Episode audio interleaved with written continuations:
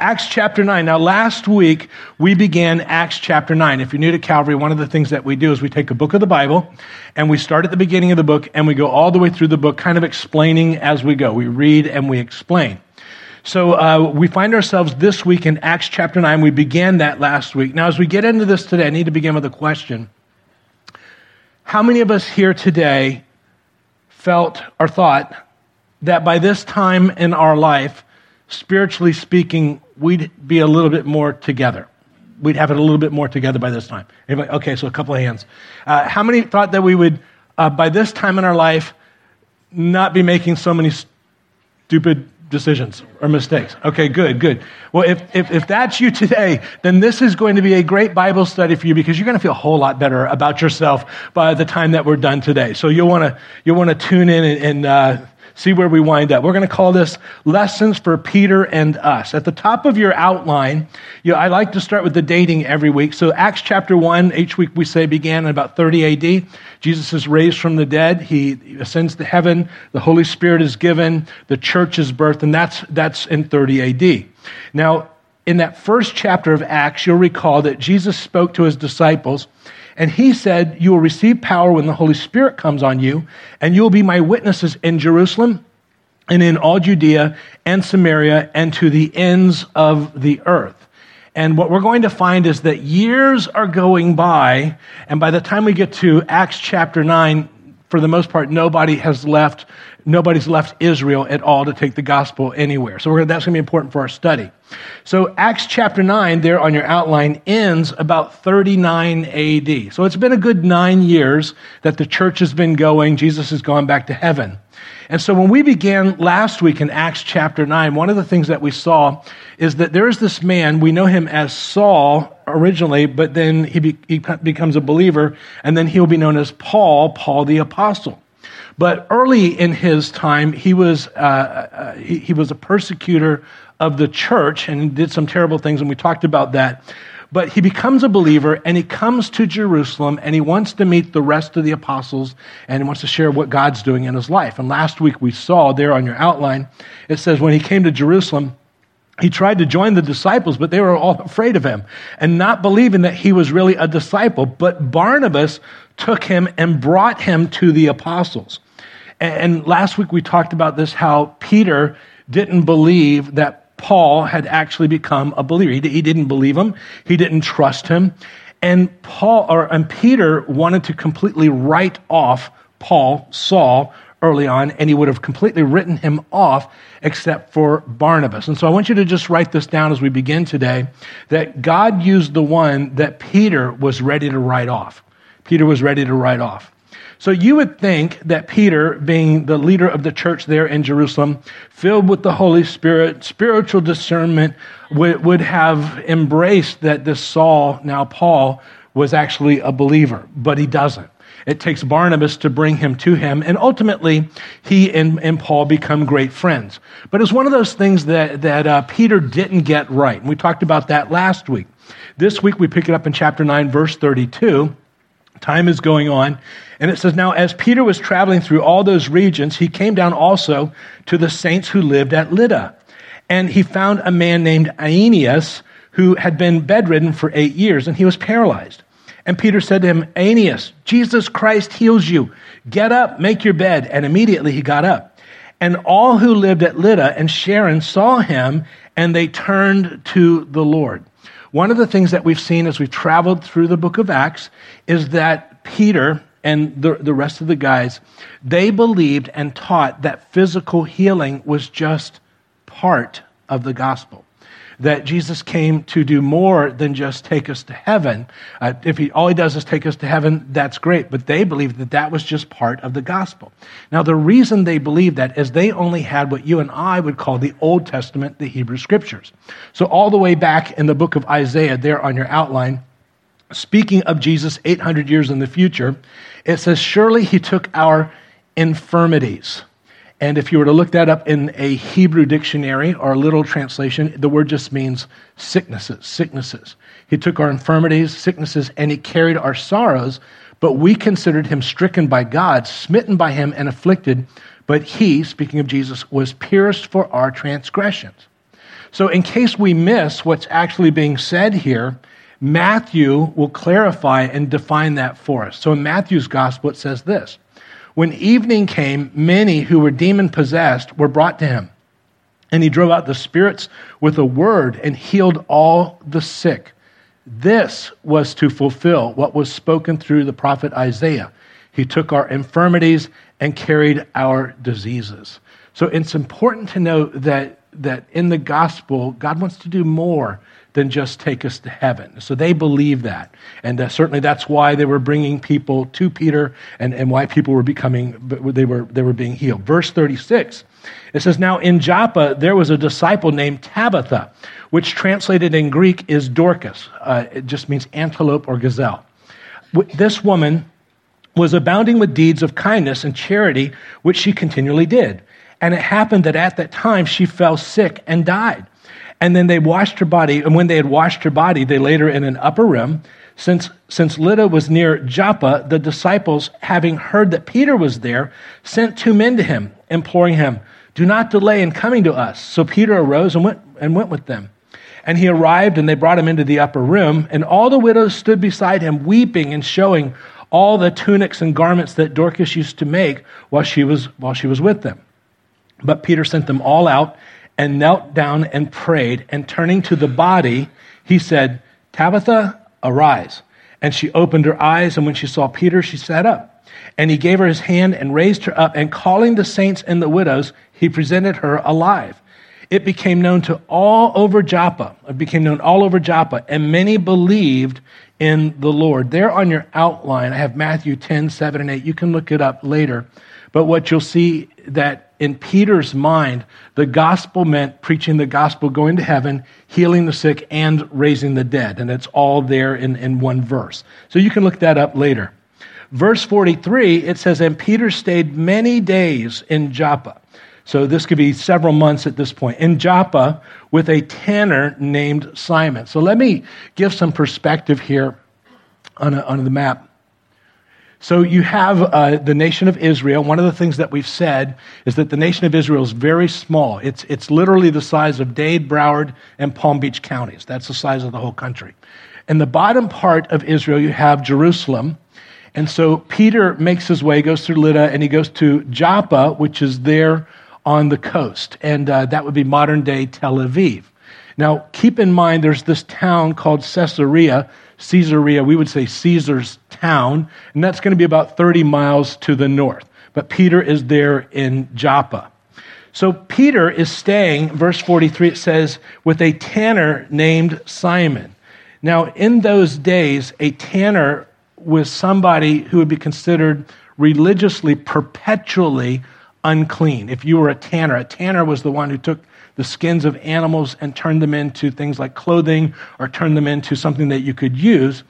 But because they were perpetually touching dead things, they were considered perpetually religiously unclean. So if you were a tanner, you were not allowed to live in the city. You had to live outside the city. And so no good religious Jewish person would want to come in contact with you because to touch you would make them ceremonially unclean. And that comes from Leviticus there on your outline. If an animal that you're allowed to eat dies, anyone who touches the carcass will be unclean till evening, and anyone who picks up the carcass must wash his clothes, and he will be unclean till evening. So so here Peter is breaking down some barriers in his life. The Lord's doing that. And he's doing something that no good Jewish person would ever do. So he's getting some things wrong, but he's getting some things right. So go ahead and write this down, and it'll become clearer as we go. But Peter's gradually overcoming his prejudices. And so God's breaking down some barriers in his life, which leads us to chapter 10. Now, chapter 10, you want to write down, takes place in about 40 A.D., so it's going to be about 10 years after Jesus has gone back to heaven, the church's birth, things are going on, but it's been about 10 years. And so verse 1, and now one other thing I need to say is that we covered this on Easter, so I'm not going to break it down, at least the first part, because we did that on Easter. I'll read through, make some comments, and we'll go from there. Now there was a man at Caesarea named Cornelius, a centurion of what is called the Italian cohort, a devout man and one who feared God with all his household, and gave many alms to the Jewish people and prayed to God continually. About the 9th hour of the day, he clearly saw in a vision an angel of God who had just come in and said to him, Cornelius. And fixing his gaze on him and being very much alarmed, he said, What is it, Lord? And he said to him, Your prayers and alms have ascended as a memorial before God. Now dispatch some men to Joppa and send for a man named Simon, who is also called Peter. He is staying with a tanner named Simon, whose house is by the sea. The reason I read it like that is because one of the things that we see as we travel through the book of Acts, when God wants to speak, he's always very specific. And we'll talk about that as we go. But on Easter, we took that first part and we mentioned that Cornelius is a Roman officer. He's stationed in Caesarea. We would say Caesar's town is what it's named after. He's a man of character. He has a reverence for God. He's a giver. He's generous. He's a man of prayer. He points his family to God. There's only one problem with Cornelius, and it's simply that he's lost. He doesn't have Jesus. And so God sends an angel to him to tell him where to go to find somebody who will tell him about Jesus. The angel will not give the gospel. The angel will only point him in the right direction because telling the gospel is our job. So the angel appears and sends him. So the other thing that I mentioned on Easter is that one of the things you learn in that is that if somebody is truly seeking God, the real God, God will do everything he has to do to make sure that they're able to connect with Jesus. So he'll make it, whatever he has to do. So verse 7, it says, So the angel of the Lord, or the angel who was speaking to him had left. He summoned two of his servants, a devout soldier of those who were his personal attendants. And after he had explained everything to them, he sent them to Joppa. He sent two of his servants and a devout soldier. So these believe the same way that he believes. Now, verse 9, it continues, and it says, Now on the next day, while they were on their way and approaching the city, Peter went up to the housetop about the 6th hour to pray. Now, the 6th hour is going to be noon. That's just right there at noon. And he became hungry. So I have a question. Is Peter and I the only people who become hungry as soon as they start to pray? Anybody else? So Peter, he goes up to the roof to pray. Verse 10, he becomes hungry, and he was desiring to eat. But while they were making preparations, he fell into a trance. And he saw the sky opened and an object like a great sheet coming down, lowered by four corners to the ground. And there were all kinds of four-footed animals, and now my translation says crawling creatures. How many of your Bibles say reptiles? Good. That's actually the best translation. It's reptiles. Very unkosher. All kinds of four-footed animals, crawling creatures, reptiles of the earth, and birds of the air. And it says a voice came to him. I've underlined that word voice, came to him. Get up, Peter, kill and eat. But Peter said, By no means, Lord, I've underlined Lord, for I have never eaten anything unholy and clean. Now, there's a couple of things in this as we unpack. First of all, can I just point out that in verse 13, Peter hears a voice. The voice speaks to him, and Peter responds saying, Never, Lord. The idea is that Peter recognized that voice, and you want to write that down. This is Jesus speaking to him. So this is not an angel speaking to him. Peter recognizes the voice. And so here's Peter, and Jesus comes to him, gives this vision of the sheet coming down. And what I love about this is that Peter is saved, Peter is filled with the Holy Spirit, but Peter is still Peter. And one of the things you notice about Peter is he's very hesitant with new information. You see that in the Gospels, and now you see that there in the book of Acts. And so what we're going to see is that God's going to use Peter, not because he is perfect, but because he's just willing to grow. So Peter says in verse 14, Peter said, By no means, Lord, I've never eaten anything unholy or clean. You know, I've been a good Jewish person my whole life. I would never eat anything like that. Now, when we look at that, we think that Peter's being very self-righteous and pious. You know, I would never eat anything unkosher. I'll never have a pork sandwich or lobster and, you know, those things. But I read a book, and it's such a great book. If you love to read and you love to think, there's a book called Misreading Scripture with Western Eyes. Now, I don't typically read a paragraph from a book, but I'd like to read one paragraph today if I could. Can I read a paragraph today? Well, I'm going to anyway, so you might as well say yes, because I'm going to do it. So it adds a little bit of perspective. When we tend to think about just unkosher and being pious. He says, "Surely not, Lord," Peter replies. It's tempting to read Peter's response as self-righteousness. I've never eaten anything impure or clean, he says. He's been a good Jew all his life, and not even God can make him compromise his scruples. But perhaps Peter's reaction to the vision is not simply righteous indignation. Maybe it's nausea. No doubt Peter would have been disgusted by the very idea of eating the animals presented in the sheet. Restrictions against eating pork and shellfish are legalities for us, but for first century Jews, they were deeply entrenched dietary cultural mores. The Lord's command might evoke a similar feeling in Westerners, that's you and I, if we were confronted with a sheet full of puppies and bats and cockroaches. Kill and eat, says the Lord. Like Peter, we would almost certainly reply, "Surely not, Lord." Do you agree with that? So the things that we read, puppies and cockroaches and bats, are actually delicacies in other parts of the world. But to you and I, they would be absolutely disgusting, is the idea. So when Peter sees these animals in the sheet, it's not that he's being so much self-righteous. He's disgusted by what he sees, just as you and I would be if we saw puppies and bats and cockroaches. That makes sense? Yes. So verse 15, it says, "And a voice came to him again a second time, 'What God has cleansed, no longer consider unholy.'" Now, Peter is going to think that this vision is all about food.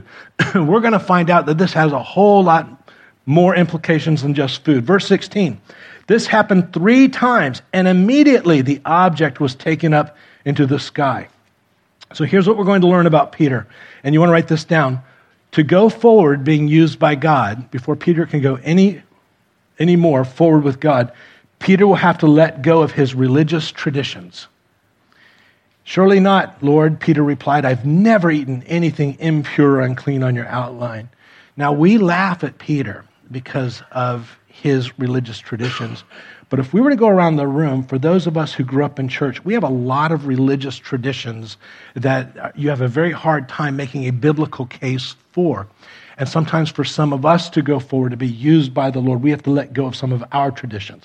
I won't give the list today. I have another time, but maybe another time we'll talk about that. But you know your list. Verse 17.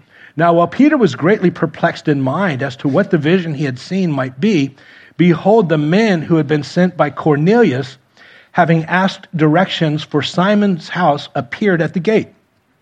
And calling out, they were asking whether Simon, who was also called Peter, was staying there. Now, while Peter was reflecting on the vision, the Spirit said to him," now it's interesting, this is not the voice that he heard before, this is now the Holy Spirit speaking to him. "The Spirit said to him, 'Behold,'" let me read it like this, "Behold, 3 men are looking for you, but get up, go downstairs, accompanying them without misgivings." Now, why does he have to say without misgivings? Well, we'll talk about that in a few moments. It says, "For I have sent them myself." I have sent them myself.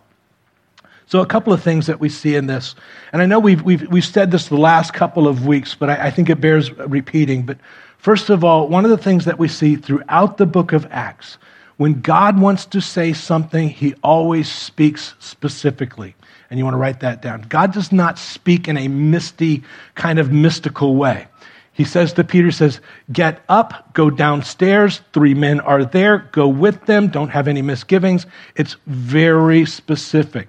And I say that, and I've said this the last couple of weeks, because some of us come from a church background where people will say, "The Lord is saying," and it's always this very mystical kind of thing. Don't embrace that. When God has something to say, he says it very, very clearly. Another thing that we're going to see is that God guides one step at a time, one step at a time. I have there verse 19, but it actually should be verses 19 and 20. I put verse 20. He says, "Do not hesitate to go with them, for I have sent them." And right now, that's all Peter needs to know. All that God is going to tell him is that right now, I'm telling you to go with them, and do not have any misgivings. God does not tell Peter, here's how it's going to turn out. Here's some things that are going to happen along the way. He just says, this is your next step. This is what you're to do right now.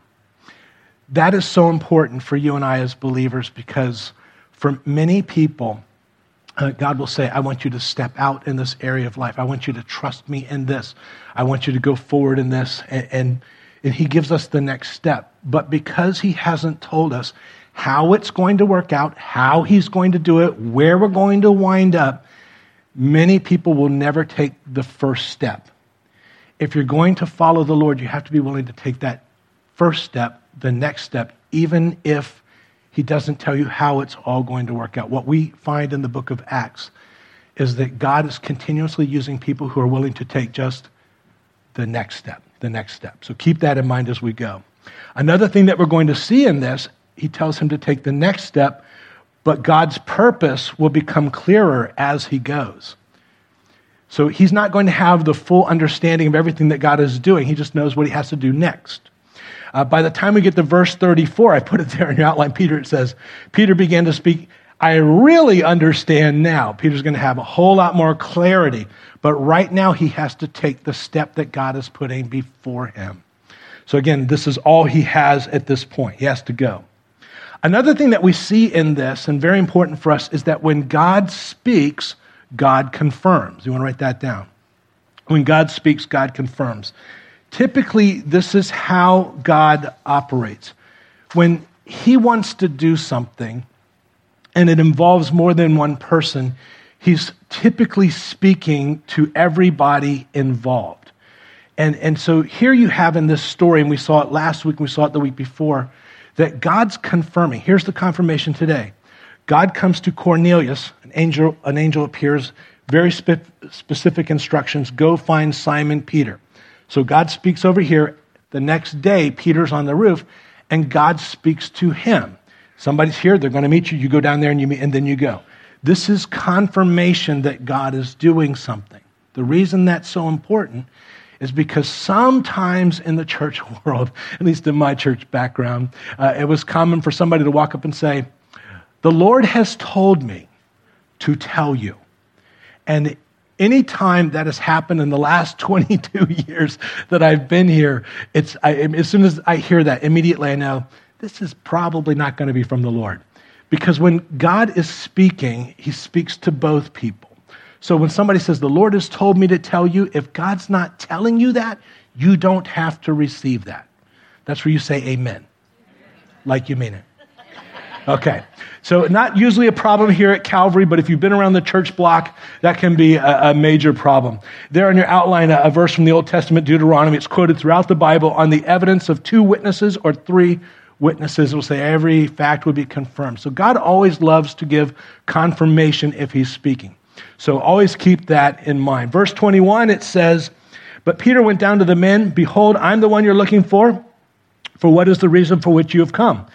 And they said, Cornelius, a centurion, a righteous and God-fearing man, well spoken of by the entire nation of the Jews, was divinely directed by a holy angel to send for you to come to his house and to hear a message from you. Some of your Bibles will say words from you. I like that translation better, but a message from you. So he invited them in and gave them lodging. Now that's no big deal for you and I, but this is a Jewish man in the Middle East 2,000 years ago. Cornelius is a Roman centurion. Don't the Romans hate us as Jewish people? These men are all Gentiles. You did not invite Gentiles into your house. But barriers are coming down for Peter. So verse 23, the second part, on the next day, he got up and went away with them, and some of the brethren from Joppa accompanied him. So Peter, as he goes, he's going to take some of the Jewish believers who are there from Joppa to go with him. Whatever God's going to do, he wants to have some witnesses. What I love about this verse, there's something here that we would read and we would miss. But Peter, being Jewish from Israel 2,000 years ago, he wouldn't miss this. Peter's in Joppa. Now, there was a time about 750 years earlier where there was another man of God in Joppa. I put the verse there in your outline. And it says, but Jonah rose up to flee from the presence of the Lord And he went down to Joppa, and he found a ship. And you know how the rest of the story goes, right? He found a ship. Now, what I find so interesting is that Peter knows where he's at. It's very common for Jewish people, Jewish males especially, to memorize the entire Old Testament. So he would be connecting the dots. We might read over it and miss it. But here on your outline, write this down. Both men, we know they're at Joppa, but both men are believers. You want to write that down. They both believe in the same God. Both were called to share God's heart with the lost. One held to his prejudice and ran. And we know that story. The other will re-examine his traditions and went. He'll go. What we find in the church is that some people are like Peter and some people are like Jonah. And Peter knows that years before there was a man who was called to go and do something that would be very uncomfortable for him as a Jewish person. But here's what we find. Anytime we run from what it is that God calls us to do, Satan will always provide just the right ship to help us safely sail away to that situation that swallows us whole, that we can't get ourselves out of, that makes us completely miserable, till we come to the place where we say, Nineveh doesn't sound all that bad right now. And it's at that point that God has that situation spit us up and we get back on the path. Am I the only person who's ever been down that path? No. Three others. Good. We'll go with it. Verse 24, it says, "And the following day he entered Caesarea. Now Cornelius was waiting for them and had called together his relatives and close friends." Cornelius is going to call everybody he knows. He knows he's going to hear something from God. He wants everybody to hear it. Now, when Peter entered, Cornelius met him and fell at his feet and worshiped him. But Peter raised him up, saying, "Stand up. I too am just a man." Now, some of your Bibles will say that Cornelius just fell down before him at his feet. But there on your outline, as Peter was coming in, Cornelius met him and fell down at his feet and worshiped. The word there is proskuneo, proskuneoed him. In the Bible, the word worship is from the Greek is always proskuneo. It always means to worship. So Cornelius bows down before him. There in your outline, another way you can say proskuneo can mean to kiss, like a dog licking his master's hand, to prostrate oneself in homage, to do reverence, to adore. One of the things that we find is that Peter, as a man of God, will never allow anyone to bow down before him. Anytime somebody bows down before an angel in the Bible, the angel always says, "Don't do that. I am a servant of the Lord just like you are." The only person who allows somebody to bow down before him is Jesus. So you and I live in a religious environment where there are religious leaders where the expectation is that when you come into their presence, you bow down, proskuneo, before them. Just know that Peter, as the example, would never allow any person to ever bow down before him. Does that make sense?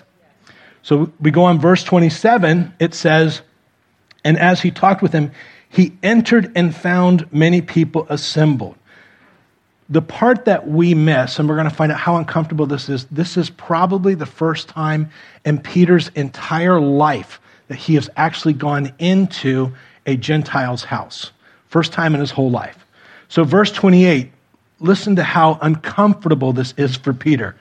"And he said to them, you yourselves," and he said it just like that, by the way, "you yourselves know how unlawful it is for a man who is a Jew to associate with a foreigner or to visit him.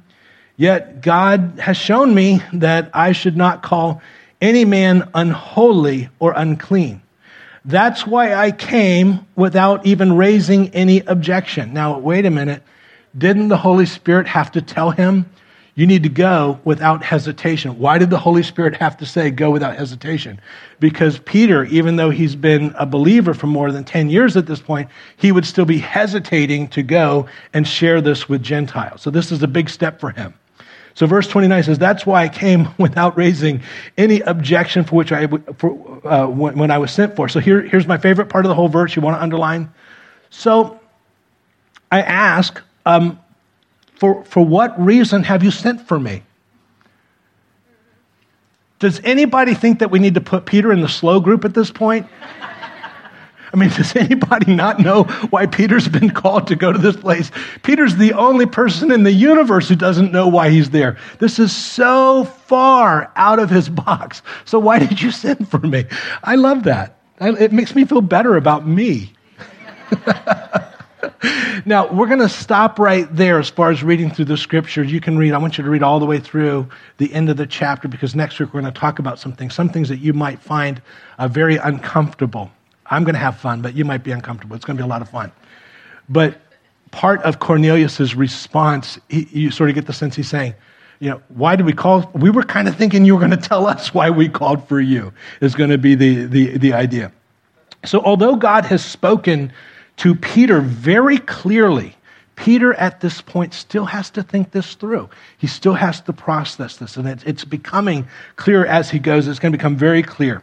So we've talked about how when God guides, he guides us one step at a time. But what we see here, and I want you to write this down, is that God grows us one step at a time. So for Peter, he was ready to write off Paul the apostle. Didn't want to have anything to do with him. It takes Barnabas to grow him through that. And then he comes to Simon the tanner's house, which would be repulsive to other Jewish people, but he's growing. And so he takes that step. But then God comes to him and says, hey, you can eat. You don't have to stick with this Old Testament religious dietary law. This is new information for Peter. It's very, very difficult for him to embrace. The Holy Spirit has to say, go without hesitation. Peter goes, and when he walks in, he says, and that's why I came without hesitation. This was very much outside of his box. So what you see is that God is growing Peter. So write this down. God has taken 13 years to prepare Peter for this step. 13 years. Peter, the church has been going for 10 years, but Peter was with Jesus for 3 years before that. Now, the reason I find that so interesting, why it's so helpful, is that we would look on, as we do, and we'd say, Peter, you should get this by now. I mean, it's been 13 years. I mean, Jesus was the one who said, go ye into all the world, preach the gospel, make disciples, to the remotest parts of the earth. Peter, it's been 13 years. You haven't left Jerusalem at this point. It took almost 9 years to get you to, just to leave the town, so you forget the country. And so we would look on and say, it's really slow, but God is growing Peter. God is very patient with Peter as he's growing. I would look on and say, Peter, what's the deal? So if you're like me in my spiritual growth, I can tell you that there have been things that's taken me years to get. Years. And so when I look at this, I realize God gave Peter, and Peter's the apostle.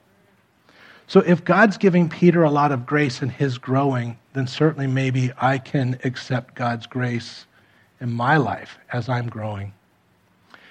Maybe also, since God gave so much grace to Peter, you and I look on and say, Peter, you should be way ahead of this by this point. Maybe God's calling me to give some grace to some people who haven't grown as fast and as far as I think they should have by now. So am I the only person who looks at some other people and say, you should be a lot further by this point?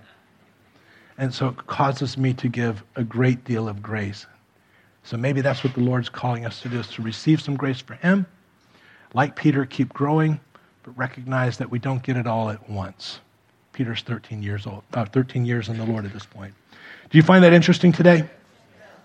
So we're going to pick this up next week at this place and go through the rest of the chapter and see some things that maybe we've never seen before. Let's go ahead and close in prayer. Father, as we wrap this up today, we pray that, Lord, as we see Peter taking steps, uncomfortable, going forward, but still, Lord, going forward, we pray that we would be like him as you grow us. Lord, thank you for giving Peter such grace in the things that we look on and say, you should have had it by now.